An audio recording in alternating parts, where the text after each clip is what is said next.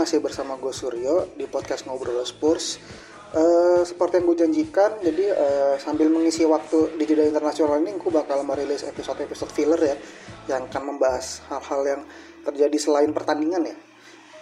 Dan buat episode kali ini yang akan gue bahas adalah uh, rangkuman transfer uh, Tottenham Hotspur. Jadi uh, di jeda musim panas ini kita akhirnya beli pemain ya setelah kita melewati dua jeda transfer ya musim panas sama musim dingin tahun lalu tanpa beli pemain ya. Sebelum musim apa namanya sebelum bursa transfer ini pemain terakhir yang kita beli itu adalah Lukas Moura ya. Sekarang kita kira uh, terlibat lagi di transfer ya. Uh, di sini kita uh, mendatangkan empat pemain ya. Jack Clark yang langsung dipinjamkan lagi ke Leeds United. Uh, Tangwin uh, Rian Sesenyon dan Giovanni Lo Celso yang datangkan di uh, apa namanya di apa sih detik-detik terakhir itu namanya istilahnya kok kok tiba-tiba lupa mendadak sih ya, itulah pokoknya uh, oh deadline day. Sorry ya ya ya, ya. deadline day. Terus kemudian kita uh, pemain-pemain yang kita jual tuh di sini ada empat ya uh, Clearance Trippier yang ke Atletico Madrid Vincent Janssen terus uh, Kudu yang di Lego ke Turki Besiktas sama Marcus Edwards ke Victoria di Portugal. Ya, terus ada pemain-pemain yang uh, apa namanya dipinjamkan juga seperti Carter Vicker sama ya, tadi Jack Clark juga udah gue bahas disebutin di atas. Terus ada Onoma yang merupakan yang pindah ke Fulham sebagai bagian dari transfer Ryan Sessegnon. Dan terakhir itu ada Lorente yang free transfer ke Napoli. Tuh, terus ya mungkin ada tambahan juga beberapa main-main akademi seperti Lok Amos ke KPR, Josh uh, Giorgio ke Ipswich, terus ada uh, Jack Rolls, ada Josh Mars ada Kazaya Sterling ya yang kayak main-main kayak Josh Mars terus siapa namanya? Kok terus gue jelek banget sih ini. Jok, iya Josh Mars, Jack Rolls itu terus kayaknya ada beberapa lagi yang mungkin lupa gue catat ya kayaknya. Terus ada kayak Kazaya itu kan main yang dilibatkan di prasi di preseason juga kemarin ya. Kecuali Kazaya Sterling ya. Kazaya Sterling kan juga udah berapa kali sempat dilibatkan di tim utama ya tapi ya mungkin emang nggak susah menembus tim utama Spurs ini ya apalagi posisi striker gitu. Lalu jadi cadangan Harry Kane tuh hal paling susah nomor dua di dunia kali ya setelah jadi cadangan Ronaldo Messi. Gitu. Oke jadi mungkin uh, gue bahas satu-satu dulu ya mungkin dari pemain-pemain yang kita datangkan ya. Bahas ya dibahas tapi tidak terlalu secara detail banget lah. Gitu. Mungkin uh, dari uh, Nombele dulu ya Nombele Uh, jadi dia statusnya adalah pemain termahal kita di uh, tra, uh, di apa namanya? Mengalahkan bukan mengalahkan ya. Dia melewati rekor dari Davidson yang sebelumnya dipegang Davidson Sanchez ya. Sanchez 42 juta ini dia uh, 54 juta yang bisa meningkatkan 63 ya. Ini ya 63 lah totalnya lah. Tuh ya uh, si Ndombele sendiri lah pemain yang udah lama diincar Pochettino ya sebenarnya ya. Dari musim lalu juga kayak udah sempat ada berita-beritanya itu ya. Tapi emang belum baru bisa direalisasikan musim ini. Dan ya ini cukup vital ya mengisi posisi tengah kita ya. Kita tahu sendiri lah musim lalu kita kesulitan di posisi tengah ya. Karena uh, secara praktikal pemain tengah kita itu yang fit itu sepanjang musim itu cuma si Soko sama Wings gitu. Eric Dyer juga bolak-balik uh, menepi ke apa namanya ke ya ke meja cedera lah itulah terus juga uh, Wanyama yang kesulitan untuk apa namanya menemukan performanya dia kembali setelah cedera panjang juga ya cedera lutut bolak-balik kiri kanan. Ya terus ya Erikson dan Dele Alli yang dipaksakan juga buat turun ke tengah ya. Ya kira kita punya satu gelandang yang proper gitu untuk mengisi posisi tengah ini. Nanti ya mungkin nanti bakal ada rotasi terus dari Nombele Dyer eh kalau Dyer ya Dyer juga bisa masuk. Nombele Dyer terus uh, uh, Harry Wings ada si Soko juga. Terus masih ada Oliver Skip juga di bangku cadangan. Terus masih ada Lo Celso juga yang bisa di tengah ya. Nanti banyak lah. Jadi opsi kita cukup melimpah buat di tengah. Itu terus ya mungkin uh, ada hal lain juga yang bisa ditambahkan dari permainan uh, apa namanya Ndombele ke Spurs ini. Ya kita tahu sendiri lah mungkin selama ini Spurs ini emang punya attacking midfielder dan striker yang sangat produktif sekali ya. Tapi mungkin dari lini keduanya itu tidak banyak berikan kontribusi di sepertiga akhir lapangan. Ya kayak misalnya kayak si Soko musim lalu nggak bikin gol tapi udah ya lumayan lah tiga atau empat asis gue lupa. Harry Wings juga cuma satu gol ada asisnya juga cuma satu atau dua gitu. Terus uh, Eric Dyer ada bikin gol sih di London Derby tapi ya gitu-gitu aja juga. Dulu juga nggak banyak kontribusinya. Musa Dembele yang gitu bagusnya juga ya paling semusim itu satu gol udah paling banyak. Terus apa namanya asisnya juga cuma satu dua gitu itu loh mungkin bisa, bisa dimensi yang ditambahkan ya sama permainan Dembele ini ya. Musim lalu dia di Lyon itu dia di semua kompetisi total bikin uh, 3 gol dan 8 assist ya. Ini gue lansir di Transfermarkt masih kok hilang halamannya tadi udah gue buka. Ya benar 3 gol 8 assist. Dan musim ini sendiri dia kan udah main ya dari awal dua pertandingan awal dia starter dia bikin satu gol satu assist ya. Itu sebuah uh, kontribusi yang positif gitu. Kita punya kayak gol gol dia gol debutnya dia itu kan juga terbukti kan tuh dia dari long shoot gitu. Kita selama ini kan jarang tuh punya main-main yang bisa long shoot tuh. Apalagi dari ini kedua Harry Winks juga beberapa kali ya berbahaya berbahaya doang tapi nggak pernah gol gitu. Si Soko juga ya, tendangan tendangan rugby gitu tendangan American football. Ya Erikson Son gitu juga kan bisa nendang tapi kan mereka juga banyak terisolir di ini ya di depan ya harusnya ya normalnya ya. Erikson walaupun beberapa kali sering ketarik ke belakang tapi ini sebuah uh, hanya hal-hal yang positif ya. Nombele juga kita tahu dia uh, bisa menangin tackle skill bertahannya ada passingnya ada terus keeping ballnya ada terus juga dia bisa bawa bola bisa apa namanya jadi pemain yang memimpin transisi lah dari pertahanan ke menyerang karena dia bisa bawa bola juga dia dribblenya cukup oke dalam melewati lawan tuh. Ya sekilas emang uh, permain kita ngeliat kayak sosok uh, Musa Dembele muda lah ya ya seperti yang lo tahu sendiri lu sebagai pendukung Tottenham itu lu bakal menilai tinggi seorang yang namanya Musa Dembele. Itu main yang mungkin bisa dibilang uh, ya paling penting enggak paling penting sih emang salah satu paling penting lah kalau bukan yang paling penting ya di eranya Pochettino ini gitu. Karena ya dulu enak banget sih waktu zamannya Musa Dembele ini dulu. Jadi kayak kita di tengah tuh pasti jaminan pegang bola dia bisa defense juga dia kuat juga bisa duel udara ya kecuali kontribusi di depan tuh main yang komplit lah. Lagi di musim yang waktu kita peringkat peringkat dua tuh ya lawan Chelsea ya. Dia tuh iya ya, peringkat dua yang Chelsea juara itu dia uh, rata-rata dribble sukses itu 90% gitu. Di atas Messi Messi cuma 68 sekian gitu. Dia 90% gitu.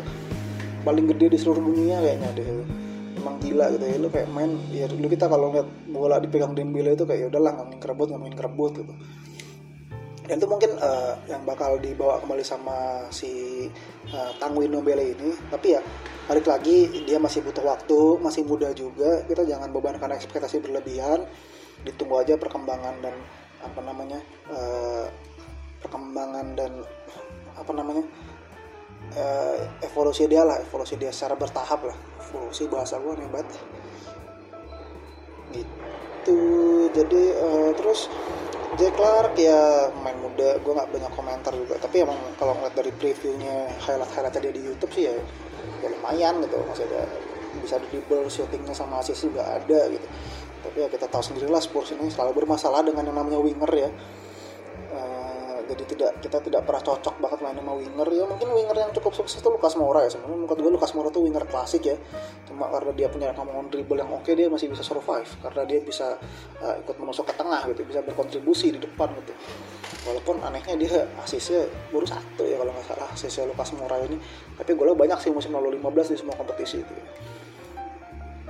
Hmm, terus Sesenyon juga. Ini gue juga suka nih transfer Sesenyon nih sama nih kayak udah dua musim kita di santer dihubungkan sama si Sesenya ini akhirnya kesampaian juga ya. Jadi uh, ini transfer yang menarik sih dia masih muda 19 tahun. Uh, dia tuh aslinya posisinya back kiri tapi uh, ketika musim dia promosi sama Fulham Fulham itu juara ya di Championship juara kalau nggak salah ya. Juara di Championship uh, dia kan jadi pemain terbaiknya itu. Dia tuh uh, bikin uh, 16 28 asis di semua kompetisi ya dia banyak main sebagai winger kiri ya, ya pokoknya kayak zaman Gareth Bale muda dulu lah dia. Kalau di FM tuh pokoknya sebelah kiri tuh hijau semua aja pokoknya.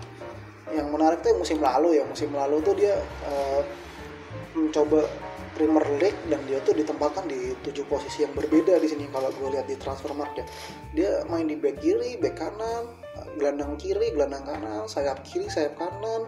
Jadi striker juga pernah gitu.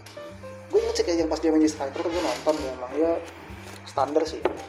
Uh, dan sebagai balik lagi jadi karena ini talenta Inggris muda ya yang kita tahu nih mungkin banyak dinilai tinggi sama orang-orang potensinya ya. Apalagi dia dulu dua musim lalu ketika itu dia masuk nominasi pemain muda terbaik PFA ya. Kalau dia main satu-satunya pemain yang main di divisi championship. Bersaing dengan nama-nama kayak Leroy Sen, Marcus Rashford waktu itu Dele Alli nggak ada deh. Declan Rice Declan Rice masuk ya. Salah sebut aja gue Bernardo Silva juga kayak masih masuk atau Mas Sterling juga. Karena umurnya masih di bawah 24 ya tapi itu menarik sih maksudnya dengan kontribusinya dia itu dengan segala hype-nya dia. Dia musim lalu mungkin ya agak ada penurunan jadi cuma sih bikin 2 gol 6 assist ya di liga semua itu. Hmm, tapi ya maksud gue buat main dia tuh main di tim yang degradasi gitu.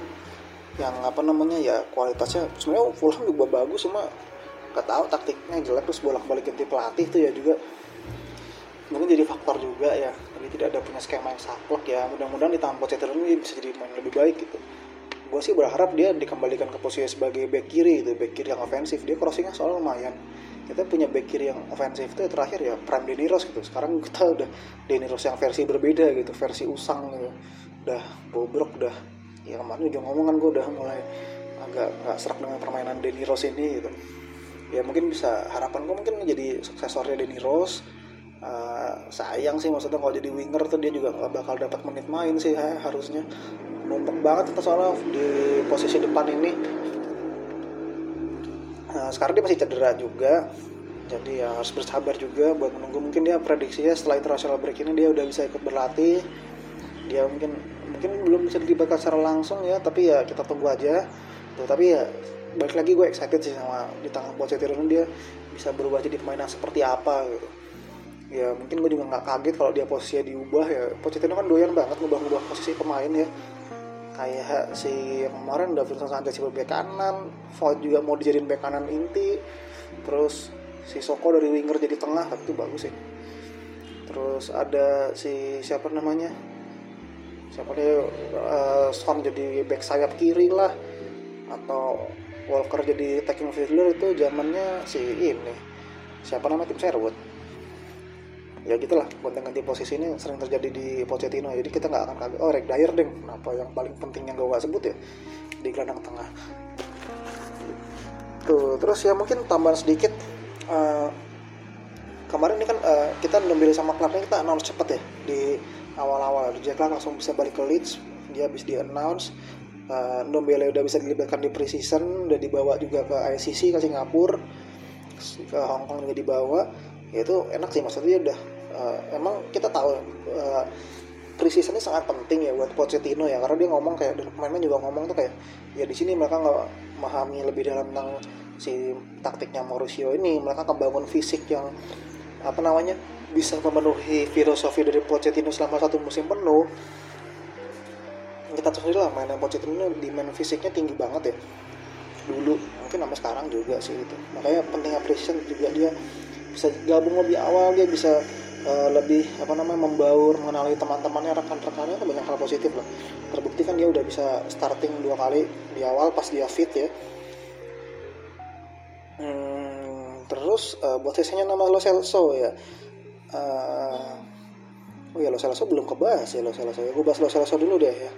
Uh, jadi Lo Celso ini uh, apa namanya datangan dari Real Betis ya. Dia gue juga kaget dia ternyata masih muda ya masih umur 23 ya udah gue kayak inget pernah lihat dia di PSG tuh gue pikir dia udah ya udah 20-an atas gitu. Sekarang dia kayak udah umur 25 26 gitu. Sekarang masih 23 ternyata ya.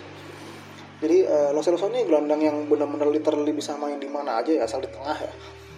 Uh, di Argentina dia tuh kayak kalau nggak salah kan dia kan Argentina main 4-3-3 ya. Dia kemarin di Copa tuh ditaruh di gelandang kanan ya kalau nggak salah ya yang tengah kanan. Gue cuma nonton dia sekali sih tapi sudah mainnya nggak bagus-bagus amat sih sebenarnya. Tapi emang Argentina juga kapan sih main bagus Argentina? Argentina yang main bagus Messi doang juga Messi kadang-kadang melempam gitu nggak selalu bagus gitu.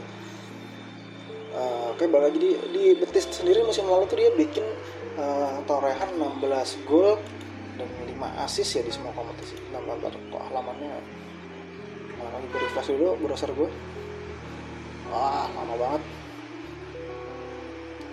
belum keluar lagi. Ya jadi uh, mungkin oh ya eh mana mana nih si statistiknya dia.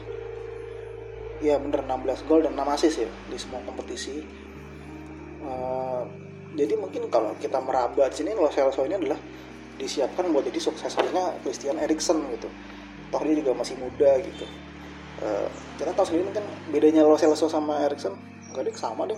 Salah gue salah mikir deh dulu kayak si Erikson kan banyak menghabiskan waktu di Ajax sebagai attacking midfielder ya di belakang striker nomor 10 sama di kiri juga. Dia banyak beroperasi.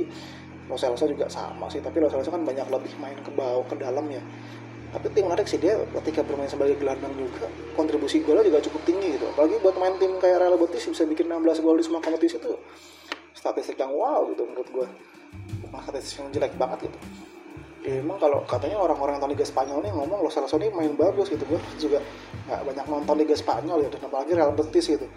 Tapi sekarang gue jadi karena mereka baik banget sama Lo Celso ini jadi gue tim favorit gue di Spanyol Real Betis. FIFA Real Betis. Famos Real Betis.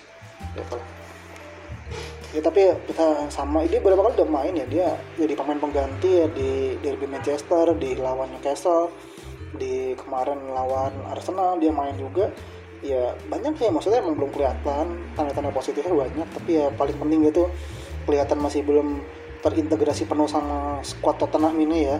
Kayak beberapa kali teman-temannya dia tuh belum passing ke dia mungkin belum saling mengerti. Juga dia pilih opsi-opsi passingnya juga masih cari yang aman gitu. Tapi dia gue senang sama komposer dia tenang. Apalagi di North London Derby kemarin ya dia uh, sebagai pemain apa namanya debutan di North London Derby itu dia cukup tenang tidak panik dia juga bikin beberapa ya nggak ya nggak jelek sih mainnya dia tapi juga nggak wah banget tapi ya oke okay lah. Maksudnya gue oke okay. banyak banyak permainan dia yang cukup bagus juga ya pergerakan pergerakan dia. Ya kita tunggu aja lagi sabar aja. Nanti juga apa namanya dapat menit main juga kok. Nah terus nyambung sama si tadi yang mau gue bahas sebenarnya tadi. Si balik lagi tadi ke si Los Celso sama Sessegnon ya. Nah, ini saga transfer ini yang mungkin bikin pendukung Spurs ini agak gedek ya mungkin ya. Uh, karena gini kita datangin Clark sama Numbele di awal tuh mungkin kayak statement tegas kalau kita serius nih Tottenham serius kali ini. Uh, kita beli datangin pemain di awal kita mau kompetitif di liga di kita mau negasin satu sebagai salah satu penantang juara gitu. Tapi habis sepi sepi sepi sepi sepi kita baru aktif lagi di uh, deadline day gitu. Sempet kita kayak dirumorin sama Dybala sama Coutinho uh, nanti mungkin gue bahas sedikit di belakang tuh ya mungkin ya. Uh, tapi akhirnya kita balik ke Los Celso ini Bruno juga sempat dikabarin kita bolak balik uh, nawar transfer klasulnya dia. Klasul dia kan nggak salah murah tuh ya cuma 25 gitu. Kita tapi kayak nawar terus ternyata kayak ada klasul kayak kalau si apa namanya uh, si Sporting ini nolak uh, buat ngaktifin klasulnya transfer release-nya si Bruno ini dia ngasih duit 5 juta ke Bruno gitu. Jadi kayak udah berapa kali ditolak itu ya si Bruno tajir gitu. 5 juta 5 juta 5 juta gede banget aja buat main bola gitu. Ya itu gue nggak tahu sih mungkin tuh uh, benernya berapa kali ntar dulu.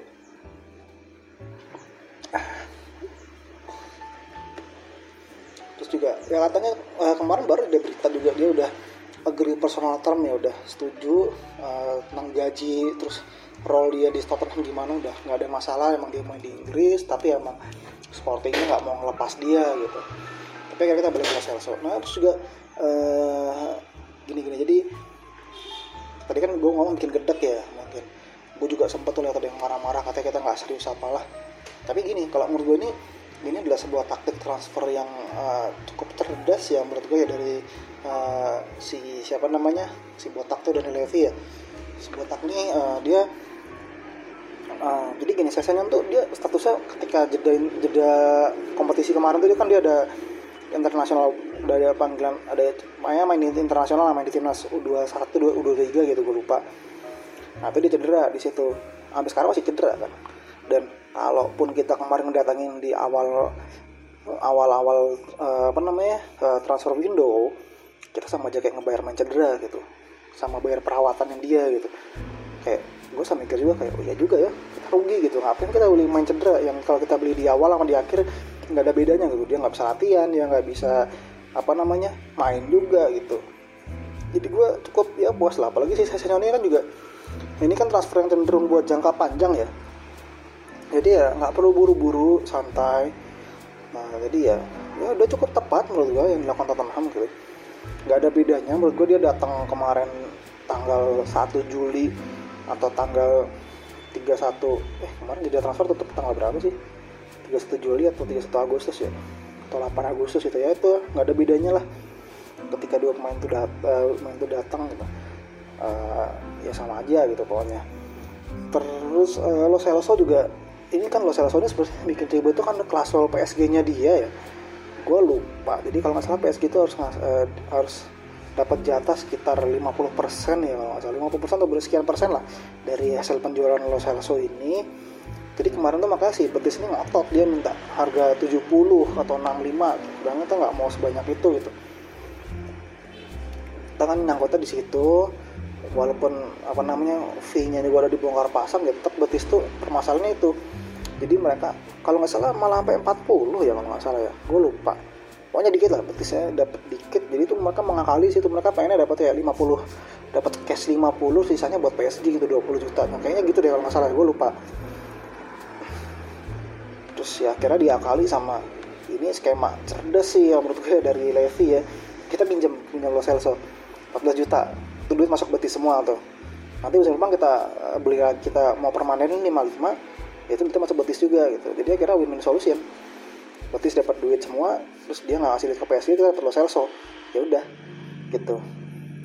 Ya ini makanya terus makanya juga ada juga gue sempat ngeliat ada orang ngedumel kayak kita lo Celso cuma pinjem gitu nggak serius itu ya. Kalau itu tadi kita daripada ngebuang duit satu window nih coba bayangin kita udah udah ngedatengin Nombele 60 juta gitu kita beli lagi si Lo Celso apa namanya uh, 70 juta lah katakanlah kita langsung buang tuh di, di window ini. Ya rugi sih menurut gua ya. Ya bukan bukan rugi juga sih ya. Mungkin ada yang ngomong kita harusnya bisa belanja lebih banyak tapi ya kalau bisa kayak gini kenapa enggak gitu? Kita harus bisa sih apa melihat setiap kesempatan gitu. Itu toh juga si Lo Celso ini secara nggak langsung tuh udah pemain kita. Tinggal ya musim depan juga pasti terdeaktifin ya klasulnya gitu. Karena juga kita obligasi beli kita tuh kalau kita masuk zona Eropa gitu Europa League atau Champions League lah yang mana yang menurut gua kecuali Pochettino tiba-tiba berubah jadi Mourinho musim ketiga ya itu nggak bakal terjadi gitu. Pasti dia tetap ya masuk lah pesapes juga peringkat 5 menurut gue tapi kayaknya nggak bakal ingat mainnya Chelsea MU juga kayaknya nggak bakal sapes itu kayaknya ya. Masih lama lah peringkat 4 lah harusnya ya. Ya gitu. Ya tinggal musim depan kita aktifin kasih 55 gitu ya udah clear gitu jadi uh, total rangkumannya kita musim ini ngejual uh, ngejual ngebuang ngebuang lagi. Kita menghabiskan menghabiskan 102,3 juta pound sterling yang bisa meningkat menjadi 116,3 gitu. Cukup boros ya. Uh, biasanya kita tuh tim yang selalu surplus tapi kita tim cukup boros karena pendapatan masuk transfer kita cuma 31 juta sekian tuh gue lupa. Gue catat di sini ya artinya kita di sini uh, minus 70 juta gitu. Tapi gue senang di sini. Akhirnya kita mulai serius gitu. Ya walaupun juga gue sempat dengar berita tuh katanya kita beli Dombele itu duit dari insentif Liga Champion gitu. Kemarin masuk final tuh dapat 60 sekian juta tuh buat beli Dombele gitu. Jadi kalau kita kita coret lagi gitu karena kita cuma untung dong kita ya. Kita cuma lo saya biaya transfer biaya pinjamnya 15 juta saya saya 25 Jack Clark 10 juta setelah pemasukan 30 juta tadi itu ya gak rugi-rugi amat sih. Ya just Levy being Levy lah gitu. Tapi overall gue puas sama apa namanya uh, pembelian kita musim ini ya. Uh, mereka tuh nggak cuma buat menambah lubang-lubang yang hilang menambah kedalaman juga tapi juga meningkatkan kualitas squad kita gitu. Nombele yang di tengah tuh bisa apa namanya langsung memberikan impact. Lo Celso juga ya kita bisa apa namanya jadi kalau bukan pengganti Erikson jadi opsi rotasi Erikson lah. Biar Erikson ini nggak dimainin mulu gue kadang-kadang ya emang dia paling penting sih tapi nggak harus selalu main lah. Mungkin beberapa pertandingan bisa lah mainin yang lain dulu. Dan apalagi lo saya juga tipikalnya bisa playmaker juga ya. Atau mudah-mudahan emang bisa jadi playmaker dia. Itu sisanya juga buat jangka panjang. Mungkin di sini gue ngeliat kayak Ben Davis kemarin kontrak di perpanjangan ya. Ya mungkin dia emang masuk skema Pochettino juga. Dan Ben Davis cukup versatile bisa main di apa namanya back kiri atau back tengah juga bisa dia kayak yang dia main di Wales atau di beberapa kesempatan di Tottenham. Uh, dan sisanya ini bisa jadi suksesor Danny Rose. Mungkin uh, yang gue sedikit kecewa adalah kita melepas Kieran Trippier tanpa apa namanya tanpa ada pengganti yang sepadan ya menurut gue ya. Ya mungkin Pochettino terlalu menilai tinggi seorang Juan Voigt dan Walker Peter ini ya. Gue nggak tahu sih mungkin kemarin kalau si Voigt ini sehat ternyata ya kemarin Voigt yang main back kanan tapi gue nggak tahu atau tetap Walker Peter gitu ya. Kita tapi lihat lah permainan kemarin tuh di awal-awal Walker Peter nih ya ya nggak cukup bagus lah buat Tottenham gitu ya. Kalau dia nggak meningkatkan kualitas dia ya susah gitu. Kita menurun terus dari Kyle Walker terus Trippier terus Walker Peter ya.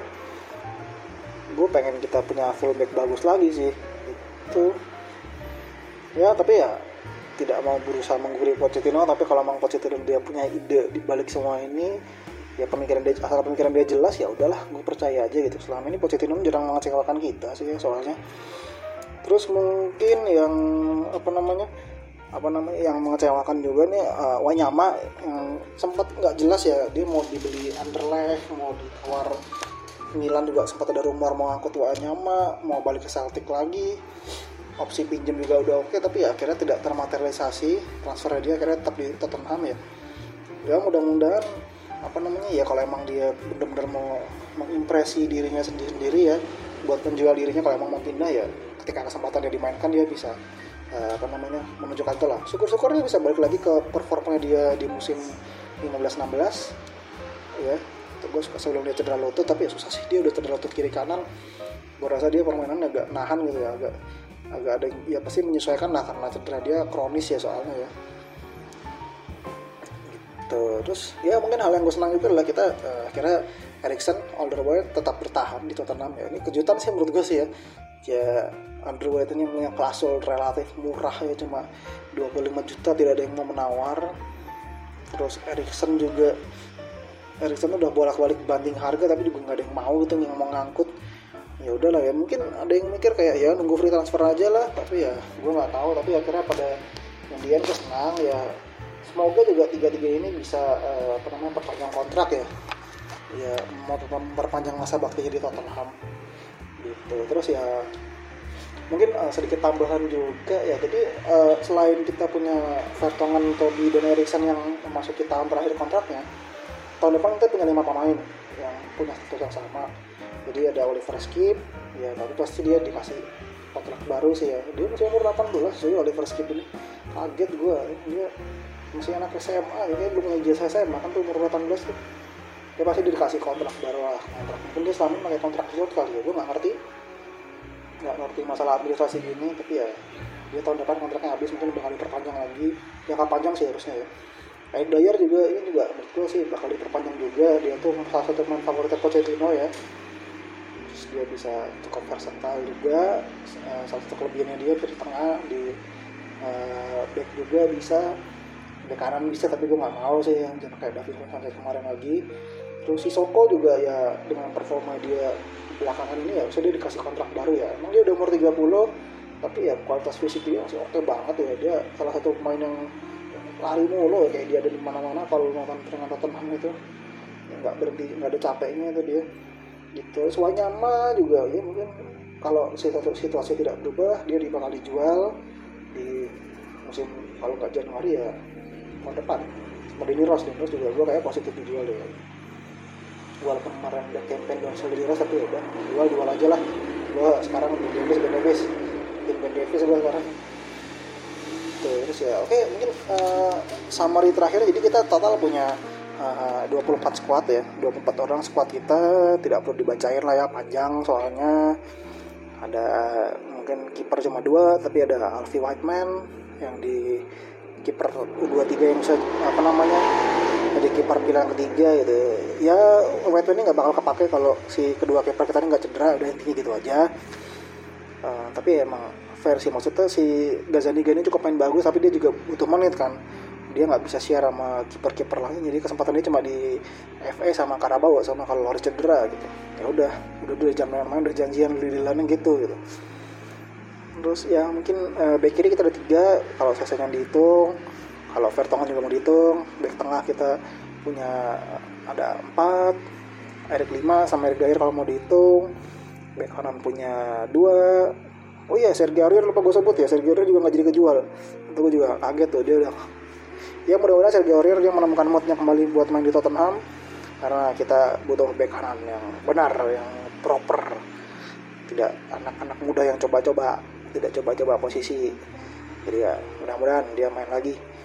Gitu. Terus hmm, tengah banyak attack and banyak striker cuma satu Kane ya mungkin di sini pertimbangan Pochettino itu adalah si Son Heung-min dan Lucas Moura ini bisa mengisi posisi striker juga terus juga kemarin di konferensi, konferensi pers yang mana gitu gue lupa si Pochettino itu ngomong kalau apa namanya uh, striker kita tuh Harry Kane striker kedua kita adalah si main anak muda si Troy Parrott. Dia udah tegas ngomong gitu Troy Parrott striker pilihan kedua kita gitu. Walaupun tidak dilibatkan di bench ya ya mungkin nih gue nggak tahu harus senang harus sedih ya. Kalau dia dilibatkan kan berarti pemain-pemain kita tuh segitu tipisnya ya berarti ya. Sampai harus melibatkan uh, si Troy Parrott ini tapi ya mungkin pasti dia dapat jam menitnya. Gue tungguin aja gue percaya kok. Percaya aja terus gue mau Pochettino lama-lama nyembah Pochettino udah gue gitu. Terus uh, foreign player ada 16 orang. Nah ini nih yang menarik nih. Jadi uh, karena squad size kita 24 dan foreign player 16 uh, apa namanya rumor di bala ini kembali terangkat lagi coy. Jadi kita ada isu uh, yang pertama gue baru baca tadi pagi sih ya tadi pagi itu gue baca tuh uh, si Steven Steven Sesenyon Steven Sesenyon itu ya Steven kakaknya kakak kembarnya si Ryan Sesenyon dia main di bek kanan mau kita ambil juga Januari.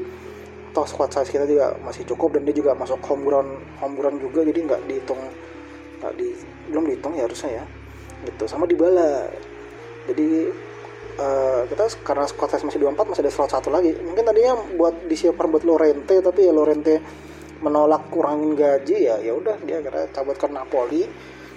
Gitu. Terus kalau buat Liga Champion juga slot 17 pemain foreign ya kita cuma pakai 16 masih ada satu. Ya walaupun gue nggak yakin sih di Bala nih.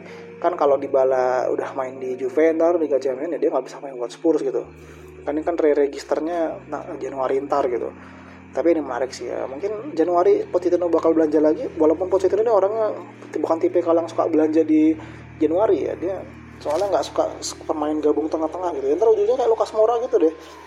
Jadi ya banyak kehabisan waktu buat latihan. Tapi mungkin kayak Lukas Moura beda karena dia uh, sempat dipinggirkan di PSG jadi dia harus butuh meningkatkan level fisik dan permainannya dia dulu. Sebelum dia benar-benar terlibat di Tottenham. Itu ya jadi itu aja overall gue cukup senang. Gue kasih nilai transfer Tottenham kali ini B plus. Kalau kemarin beli back kanan mungkin gue kasih nilai A plus. Ya. Atau kalau beli backup striker gue kasih nilai S. Nah, bersama tapi gue udah pas pas sama transfer Tottenham kali ini. Kita udah bisa mengurangi pemain-pemain yang tidak dibutuhkan pelan-pelan ya. Kira kita tega gitu ngejual pemain. Sebelumnya kan kayak nggak tegaan gitu mau ngebuang pemain. Sekarang kita udah tega agak tega kita juga udah agak tega juga ma mau buang-buang duit agak banyak. Ya gue seneng lah.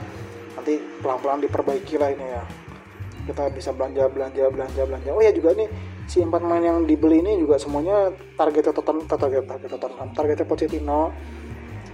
Di awal-awal apa namanya transfer window dibuka kan ada beritanya tuh Pochettino targetnya cuma 4 belum bele kalau aksesnya nama Lo Celso dan 4 dapat ya ini berarti harusnya Pochettino tidak perlu ada alasan lagi untuk menggerutu ya harusnya ya semoga emang ini bisa transfer-transfer yang bisa meningkatkan kualitas squad kita gitu.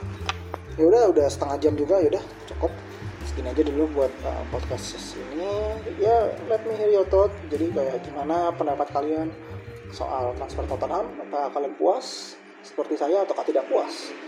Sampaikan saja di ya ini kan gue taruh Twitter ntar ya reply aja lah atau gue kepikiran ternyata kayaknya ini taruh di Instagram masih juga ya tapi nggak punya follower. Ya ntar lihat ntar deh ya. Udah gitu aja. Uh, sekali lagi terima kasih udah mau dengerin. Gue ngoceh ngobrol-ngobrol gak jelas di sini sendirian.